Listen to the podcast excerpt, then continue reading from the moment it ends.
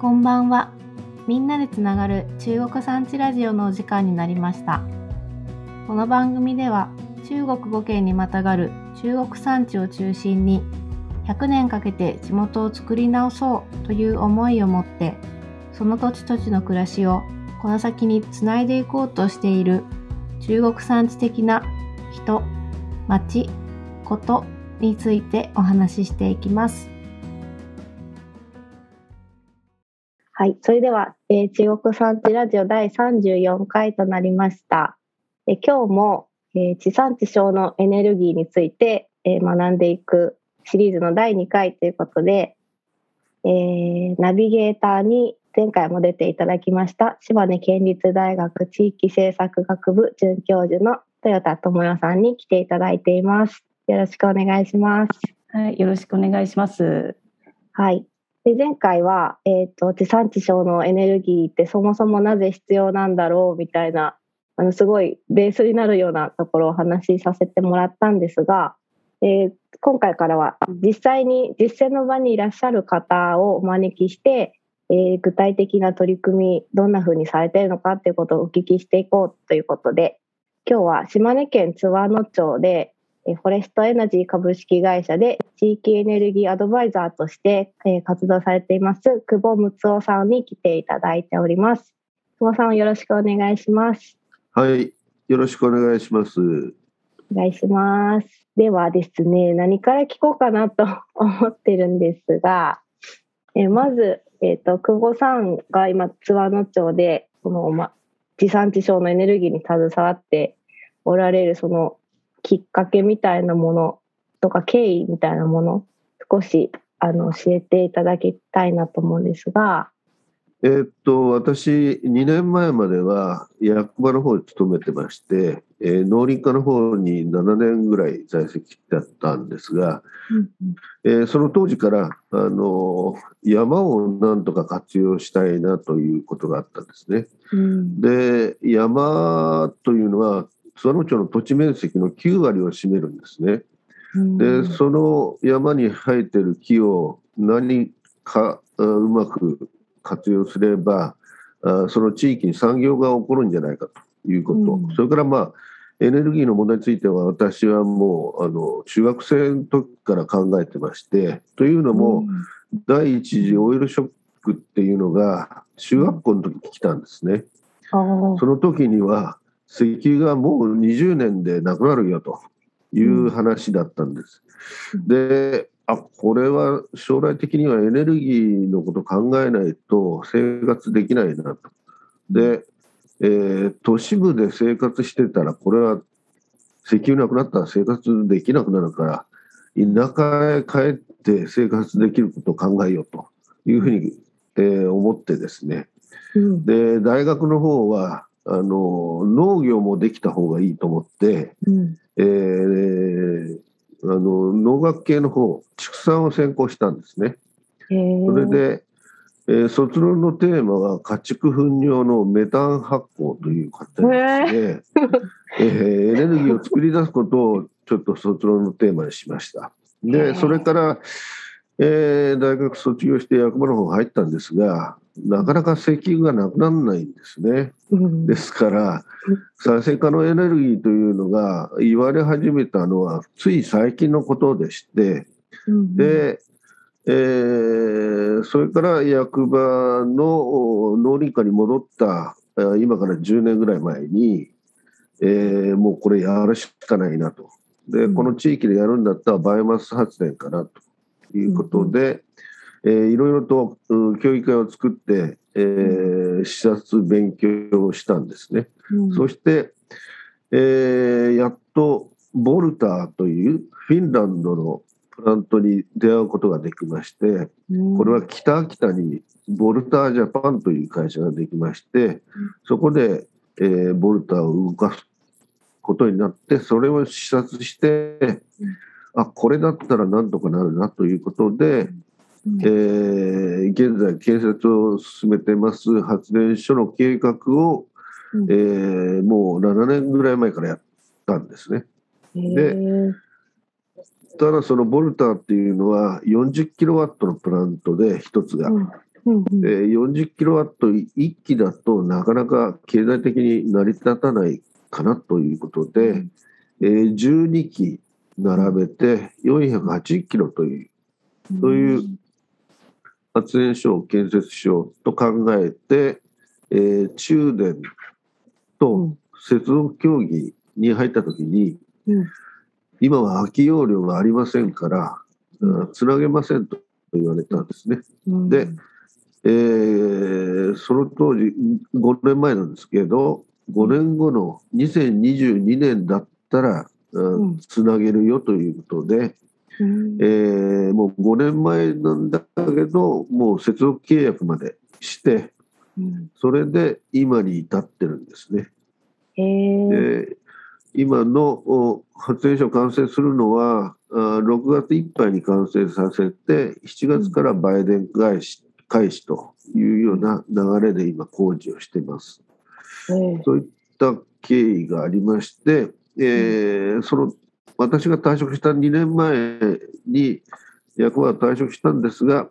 うん。あのフォレストエナジーの社長の方がうん。これだけ計画してあるんだったらうん。フォレストエナジーが事業主体で発電所をやりましょうと言ってくれましてうん。私も雇用していただいたというそういう経緯になります。長い説明でしうん。いえいえ。いや、まさかそんな中学生の頃からエネルギーのこと考えてらしたっていうのはすごい驚き。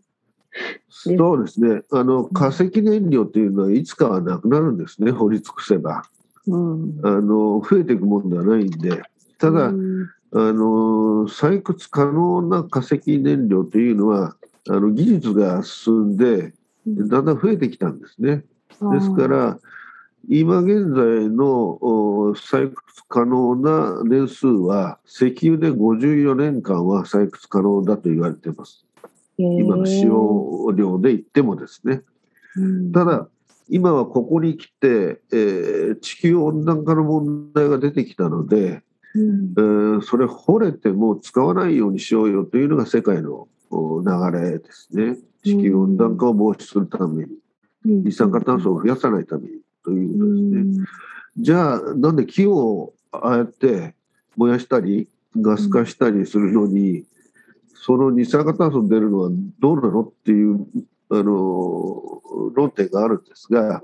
木の場合は切って、えー燃やしてもまた新しく木が成長する段階で二酸化炭素を吸収してくれるんでうん。カーボンニュートラルという感じで増やさない、えー二酸化炭素というふうに言われていまして。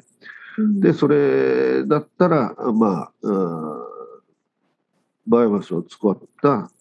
発電もいいんじゃないかということですね。うんそれから、発電の方法で、スチーム発電とガス化発電という2種類のバイオマスの発電所があります。この違いをちょっと話しますと、うんスチーム発電っていうのは木を燃やして水を温めて蒸気を作ってタービンを回して発電する方法なんですね。うんでガス化発電というのは木を燃やすんではなくて、うん。えー木のチップに熱を加えてガスを発生させる。可燃性ガスが出てくるんですね。水素とか一酸化炭素とかメタンとかいう可燃性ガスが発生するんですがそのガスをエンジンに持っていって、うん。えーそれを爆発させて、えーエンジンを動かす。その力で発電するのがガス化発電でその辺の違いがあるんですが、うんあの1回目のエネルギーの時に豊津先生が火を燃やすとあの灰が出る。灰の中に、えー炭素が含まれているというふうな表現をされたんですがうん。灰の中には炭素はほとんど燃えてしまってうん。残ってません。ただガス化の場合にはあのバイオチャーという粉炭が出てくるんですね。炭化工程の中で。えー炭になって出てくるものがある。その中には炭素が多く含まれています。うん。そういった炭素を土の中に、えー埋めてしまうことでその炭素が二酸化炭素にならずに済むということで、うんえー二酸化炭素抑制ということで J クレジットの対象になるんですね。ですから、スチーム発電では得られないものがガス化では得られると。うんそれとその粉炭が植物にとってとてもお大切なものだ。うんあのうんそういう炭素を土に入れることによって、うん例えばマメ科植物はすごく生育が良くなります。うん。それからさつまいもなんかも窒素固定菌と共生する植物なんですが、うん。そういうのも成長が良くなるんですね。うん。だから窒素固定菌という土の中にいるう生物にいい影響を与えるということが分かってます。でそういった形で、えー畑作りとかやっていくと、本当にあの農薬とか化学肥料に頼らないでもできるような有機農業につながるような、あーそういう農法も可能になってくるんじゃないかなと思ってます。うん、えー、なるほど。そっか、じゃあ、そのガス化をの方法でやるバイオマス発電と、そういう自然に優しいというか、化学肥料を使わないような農業っていうのをうまく循環していくっていうことですか？そういうことですね。あの循環うん社会があーできてくるんじゃないかなと思ってますね。で、うんあの森田さんが今までたたらの歴史の話をされてますが、はいえ。ーこの地域の山っていうのはあの最初は、えー炭焼きが盛んでそれから砂鉄を今度は炭をの燃焼熱で溶かして鉄の文化を作るという歴史があったわけですね。でこの辺の山の広葉樹の面積は6割あるんですね。うんで炭を作るには広葉樹が適してましてうんだからそういう広葉樹の山が多く残ってるんですね。うんで歴史をたどるとそのたたら文化がなくなってからは今度はパルプ材料としてこの広葉樹が多く使われるようになったんですね。うんでそういう歴史があって広葉樹の山が多く残ってるんだけど最近はパルプ材としての需要が少なくなってるんですね。ペーパーレス化それから再資源化リサイクルですね、うん。そういうことが増えたので新たなパルプ材が必要なくなってきたと。うん。ですから我々がちっちゃい頃には多くのハゲ山があったんですがそういうパルプ材に持っていく木を切って山がハゲ山になっていくということがあったんですが最近は広葉樹がメタボ状態になってるんですね。あの切られる山が少なくなった。これを解決するためには、えー早く切ってあげて大賀再生という新しい芽を出させればうんあのわざわざ植えなくても山が再生するんですね。ああ、へえ。でむしろそちらの方が問題で針葉樹よりも広葉樹の山をいかに再生するかが今課題となってるんです。うんうんうん、であの針葉樹ばかりに目を向けるような状況なんですがそうではなくてやあの中山間の山を守ろうと思えば広葉樹の対策もしなきゃいけない。うんで歴史が物語ってるように炭にするには広葉樹が適してるわけです。うんガス化をするのも広葉樹の燃料の方が適してるんですね。まさにこの中山間の山を再生するためにはガス化で山を再生していくという流れも今からできていくのかなというところですね。でパルプラ以外に広葉樹のチップを使えるところは少ないんです。ですがガス化が入ることによって使える場所ができるということですね。だから、あの、中山間の町を活性化しようとするときには、もってこいの手段になるんじゃないかなというふうに考えています。すごい。たたらからも脈々とつながってくるというか、なんか中国産地でやる必然性みたいのがすごい 感じられるお話なんですけど、山を守るのにその針葉樹じゃなくて広葉樹を大切にした方がいいっていうのはあの最近土砂災害とかの話もありますけどそういった部分もあるんですかね？そうですね災害にも強いです。ねやっぱり針葉樹っていうのは根が浅いんで、その分山が動きやすいんですが、広葉樹っていうのはガチッと根を張って、うん。そのから成長が遅いんですけど、うん。あのー遅い成長ながらその地面はがっちり掴んでるということですね。で先ほど話したように切っても再生してくれるんですがうん針葉樹の場合は切ったらまた植えない限りは山が蘇ることはないんですね。ああそうなんだ。で最近山で働く人が少なくなってきてうん植えて育ててということが人的に難しくなってきてるんですね。うんであれば広葉樹をうまく使えばそれはうんまた植える必要はないと。それから針葉樹の場合は搬出間伐をしながら、うんえー育てていけば開伐しないんで植える必要ないんですね。でそういったやり方をしていくことで、えーに少ない人数でも山の管理ができる方法を取っていこううんということで、そういう搬出間伐する自伐型林家の育成というのを、うんえー農林化時代にはやってきたんですね。で、えー地域おこし協力隊を都市部から呼び込んでうん。で山に道をつけることをまず学んでいただいて、それで道がつけば間伐した材を出せるわけですね。搬出間伐ができると、うんまあ、その材はまたそういう発電所にも使えるんですね、うん。それからあの溶剤として使えるやつはあの市場の方に出していくという流れを取りながら針葉樹の山は活用していくと。うんで広葉樹の場合は開伐してもまた再生してくれますから、うんあーワイヤー集材とかそういう形で集材して木を持っていってチップにして燃料として出してもらうという流れができるんですね。うんで、えーその自伐型林家育成で、えー地域おこし協力隊もうん今までもう20人ぐらい津和野町には来てまして、そ十数名が残ってる状態ですううね。んでそういったあの山で働く人も作っていかないと、えーこういう発電事業もなかなかできないだろうということで、そういったことにも準備してきたということですね。ああすごい。で津和野町に協力隊をそうやってあの林業をやる人っていうのをされ始めたのはいつ頃からのお話なんですか？えっ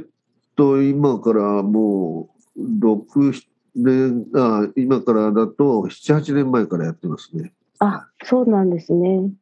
じゃあ本当にエネルギーのこと考えてるのと同時並行でさされてきた。そうですね。だからは発電所に出すだけではなくて、あの針葉樹であれば半分は溶剤として使わないともったいないことなんで、うん。だから発電所のことだけじゃなくて山の管理をするためにもうん。人がいると。うん。で、えー田舎で林業家を作るのは難しいですが都会に呼びかけると山が好きだっていう人が結構いるんですね。そういうに。人たちを呼び込む方が林業家を増やすにはお互いに、えーウィンウィンになってくるということですね。ですから今あの隣の吉賀町でもうんそういう地域おこし協力隊として呼ん呼び込んで自伐林家の育成が始まってます。うんへえなるほど。ちょっと途中でよくわからない用語がいくつか 林業用語があったんですけどその一応聞いとこうかな。あえっと海抜するっていうのと、いうのはそれ皆切るっていう意味ですか？そういう意味です。あそうですね。山を全部切ってしまう、うんうんうん。うん、萩山にしてしまう。というのが海抜っていう伐採方法になりますね。なるほど。間伐っていうのはうん。密集したらあの成長が悪くなるんで、うんうん。えー間引くように切っていくことを間伐っていうんですね。うんその代わり後のお残った木は成長が良くなって、えーうん。成長しやすい成長しやすいということは二酸化炭素吸収率も高くなるということですね。うんうんなるほど。針葉樹の場合にはそういう間伐作業が必要になってくるんですね。うんうんよく聞きますよね。その間伐材を活用するみたいな話も聞きますけど、はい搬出する時のその、えっ、と、搬出経路の話もちょっとさっきあったと思うんですけど、はい道を作って出すっていうのと、あとはいワイヤーみたいな話もありました、はい。そこをちょっと教えてください。はい。あの、ワイヤー集材っていうのは、あー山の高いところとおー木を下ろすところにうんワイヤーを張ってですね、うんえーまあ、ロープウェイみたいな形で木を結びつけて下まで下ろすという、そういう方法。これがうん海抜する時のお集材方法なんですね。ああ、そうかそうか。木がないからできるってことですね、周りに。そうです。みんな木を倒しておいて、その木を集めるときにワイヤー集材するという方法ですね。で、あの、ほとんどの素材生産事業者と言われる業者になるとそういう方法で出すんですね。で、えー我々が言う自伐型林家、うんあの、まあ、個人えー経営みたいな形の、うん方々がワイヤー集材までするというのはとてもできませんので、うん。えー作業道ですね。2.5メーター幅の作業道を入れてうん。その道を使って2トン車で木を搬出していくという方法が、まああー今よく言われてるのが自伐型林家という方法になってくるんですね。うんでそういう作業道をお2.5メーター幅にするっていうのは、えー山崩れが起こりにくい道幅なんですね。へえ。それが広くなるとうん大雨なんか来ると流れてしまう可能性が高くなるんですね。うんですから我々は壊れない作業道を作ろうということでその専門家の方を、えー他県から呼んで、えーそのえー地域福祉協力隊に学んでもらうというのをずっと続けてるんですね。うんなるほど。ありがとうございます。本当に分かってないってことがよく分かったと思いますけど。まあ、あのう全てが分かっている人だと逆に怖いです。ありがとうございます。そうですね。私もあの前回の間違いに 指摘をしていただきてありがとうございました。確かに燃やすだけでは何も出てこなくて、ガス化するっていうのはツアーの特徴なのかなと思って聞いていて、で、あの一定程度あの木を集める、まあこれから多分木を集めることになるかと思うんですけれども、なんかあのあの木を持ってきてもらうために工夫されてるみたいなこととかありますかね？あの例えばですね、えー木を集める業者がいて、その業者がチップに加工して、100キロ先まで持って行って、木を売るということをやると、輸送経費、人件費、すごくかかりますよね。それがチップを作って、すぐ近くで同じ値段で買うよという発電所があったとすると、輸送費がかからない分、原料を高く買えるということが起こるんですね。これが地産地消の効果でして、えーそういった形をお取らない限りは、あー木に値段が高くつかないわけです。でそういったことを、まあ、地元でやっていけば地元の林家もあの生活が楽になってくるだろうという政策の一環として発電所の方も、えー位置づけてきたということですね。で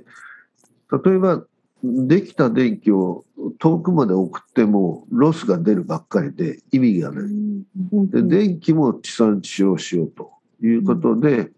えー地域電力会社を運営している会社に、えー買い取ってもらうということも、うん今契約をうんしつつあるところでして、えー我々の発電所で売る電気は基本的には中電に渡るんですがその中電からまた買い取って地元のお電力消費者に渡していくという流れを作ろうとできるわけですね。うんそうするとあの電気の原料となる木も地元産うんそれから使うところも地元ってなると先ほど言ったように遠くに持ってって遠くから買うんではないからすごく効率がいい地産地消になるんですね。うんだから経済をちゃんと動かすためには地産地消の効果っていうのはすごく高いんですね。うんで地産地消という言葉だけではなくて経済的な効果もあるんだよというのを皆さん知っていただきたいと思いますね。うん確かに。その地元で消費してもらうっていうのはどういう仕組みっていうかなんですか？その中電を介して。理解すえーっと電送路は全部中電のもんなんですがうんあの電気を買い取ってそれを売っていく例えば役場が使う電気は、うちの発電所から出た電気を100%使いますということが今では理論上できるんですね。でもう一つ言うと例えばうちで発電した電気を東京で売りますっていうのもうん。理論上なんですができるんです。うん。であの地域電力会社の方が面白いこと言ったんですがうん。ATM で例えば子供に東京にいる子供に1万円送金しましょうと。うん。そこでお金を入れました。うん。で東京で受け取る子供は東京の銀行から1万円を取り出すんだけど取り出せるわけです。うん。でいこちらで入れた1万円がそのまま行くわけではないけども向こうでその1万円を取り出して消費できるというそういう仕組みが電気の世界ではできるんだそうですね。なるほど。ですからそういったあー位置づけで今企業とか二酸化炭素を出す企業がうちが作る電気なんかが欲しいというようなそういう流れもできてるんですね。うんですからうんあの売るには困らない時代になってくると思んですね。そっかそっか。確かに。最近その再生可能エネルギー100%の電力会社を選ぶみたいな話があって、でも送電線一緒なのにどういうことだろうってずっと 不思議に思ってたんですけど、今の ATM の例えですごくすっきりしました。そうですね。まあ、うんそれが分かりやすいと思いますね。ええうんうんうん。なるほど。で今あの大きな企業というかあーそのコンビニなんかでもうちの店舗は全て再生可能エネルギーで賄ってますっていうのを売りにしてるそういうコンビニなんかもあるんですね。うんで企業なんかもうちの工場で使う電気は全て再生可能エネルギーで動かしてますというところが増えてきたんですがうんそういった企業がだんだん増えてくると思うんですね。うんで各市町村もゼロカーボンを目指さなきゃなんないんですが企業もゼロカーボンを目指さないとうん全体で2050年までに日本はゼロカーボンをするんだということを国は言ってますけど実現できないんですね。うん。で津和野町もお3月議会で町長がゼロカーボン宣言しまして、うん。えー宣言したあ市町村に加わったんですが、えー国は全市町村にそういうことをしてもらいたいということで今あうん。の環境省も力入れて頑張ってますね。ああ、うん、そっか。全然足りないですよね、再生可能エネルギーの量として。あの再生可能エネルギーはまだまだあのいろんな方法があで増やすことはできると思うんですがうんまずあの例えばバイオマスを使うんであればでかいやつを作るんではなくて我々のような、うんえー480キロぐらいのそういうプラントを各市町村が持つことが、うんこういう中産化の町だったら可能なんですね。なるほど。可能というか、むしろやるべきなんですね。うん、山の再生のためにもなるし、エネルギーの自給にもなると。うん、でできることをやっていかないと、うん、再生可能エネルギーだけでは足らないと言われてしまうんですが、うん、そのできることをやっった上に何が必要かをまた考えなきゃいけないと思うんですね。うんであの例えば太陽光とか風車だとうん。電気が0の時もあるし100の時もあるんですね。うん。そうすると需要量からすると余ってしまう事態が生まれるわけです。うん。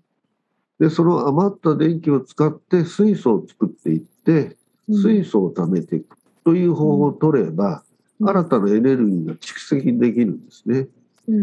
うんそういった時代を日本は目指すべきじゃないかなというのがわ私の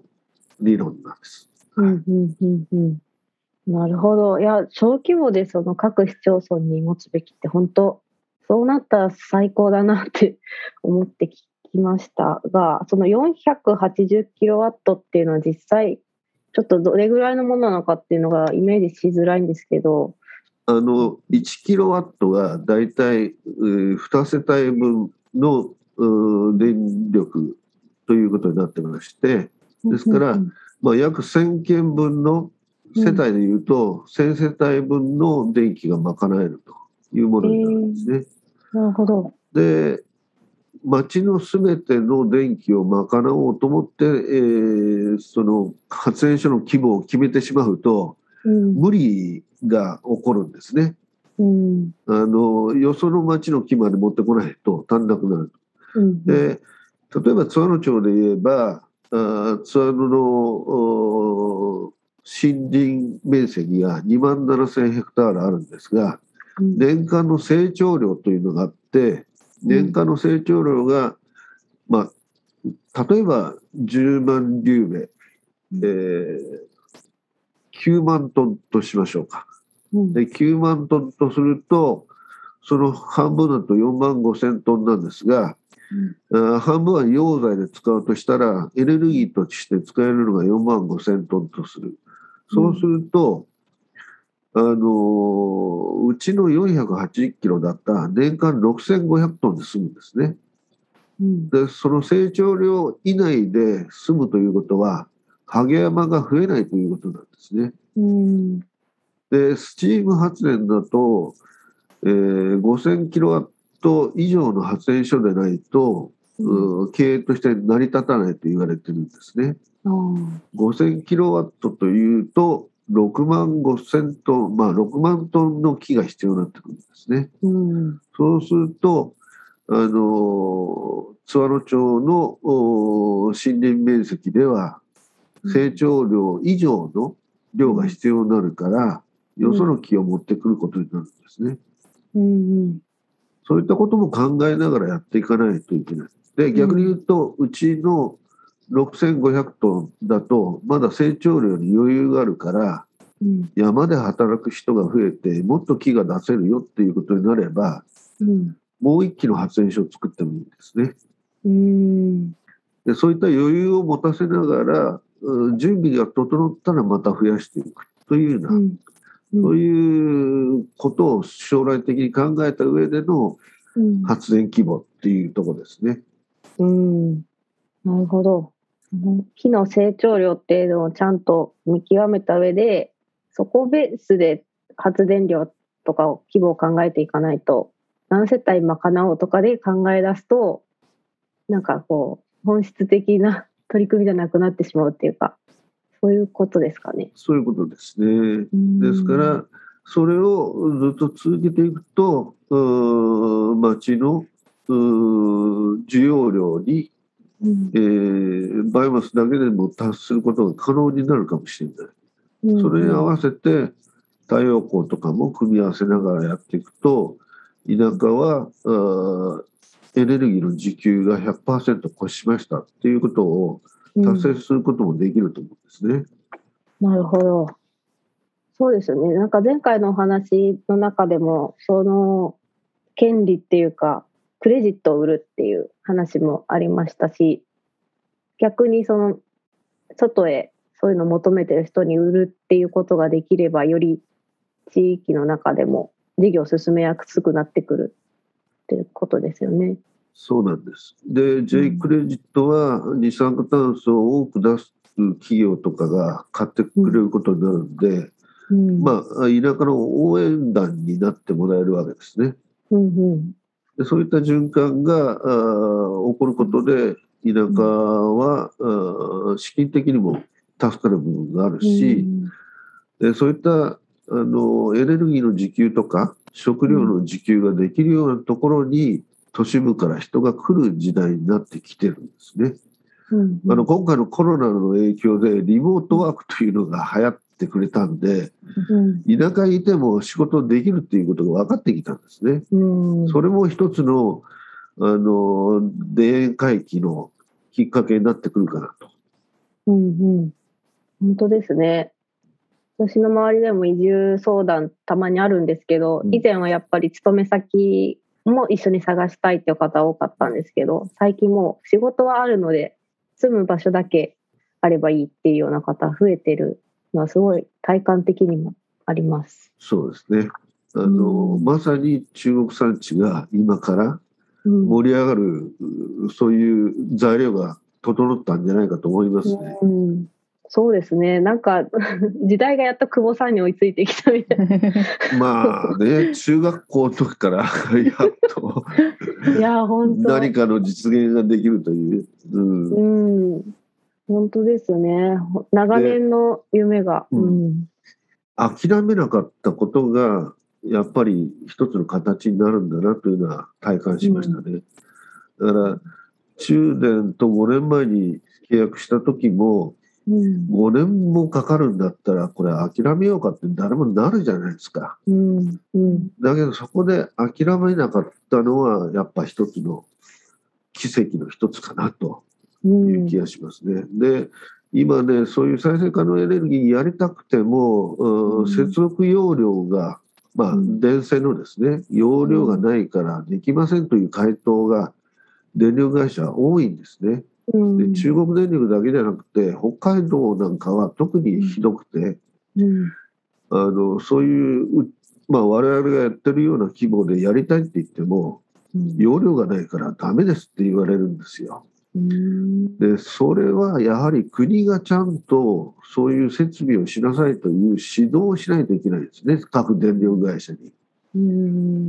うん。でそういったところからその本当にゼロカーボンを目指したいのと国は。うん。で電力会社は自分たちから設備投資しようとはしませんから国が指導しないとできないんですよね。うん。その辺の解決もおこれからの課題になってくるんですね。うん。やりたくてもできない状況を今作ってる、うん。その現実があるということですね。そうか。先生、どう思いますか？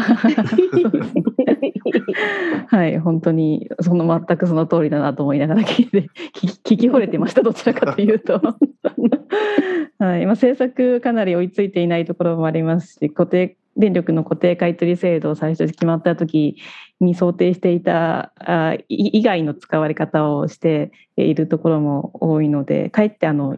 歪みを生んでしまったところもあるんですけれどもなんか今はやっとその悪いところを直していきながら改正はしているんですけれどもまだその改正追いついていないのかなっていうのは思っているところです。うん。はいまあ、特に木なんてあの熱の利用熱がねすごい出てくるけれどもその熱の利用をどうするのかっていうところを全く議論せるのはまあ最初やっていたんですけれども津和野はあの熱の利用も結構うまく使っているなと思うんですけれどもちょっとそこの熱熱の利用をちょっとご説明いただけるとありがたいな。えっと、ガス化発電という。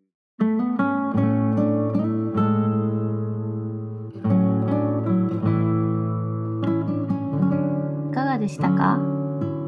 このラジオでは中国産地で暮らす人中国産地が好きな人気になる人たちで中国産地について語っていますお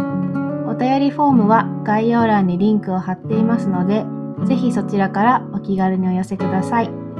ご感想やリクエストなどもお待ちしています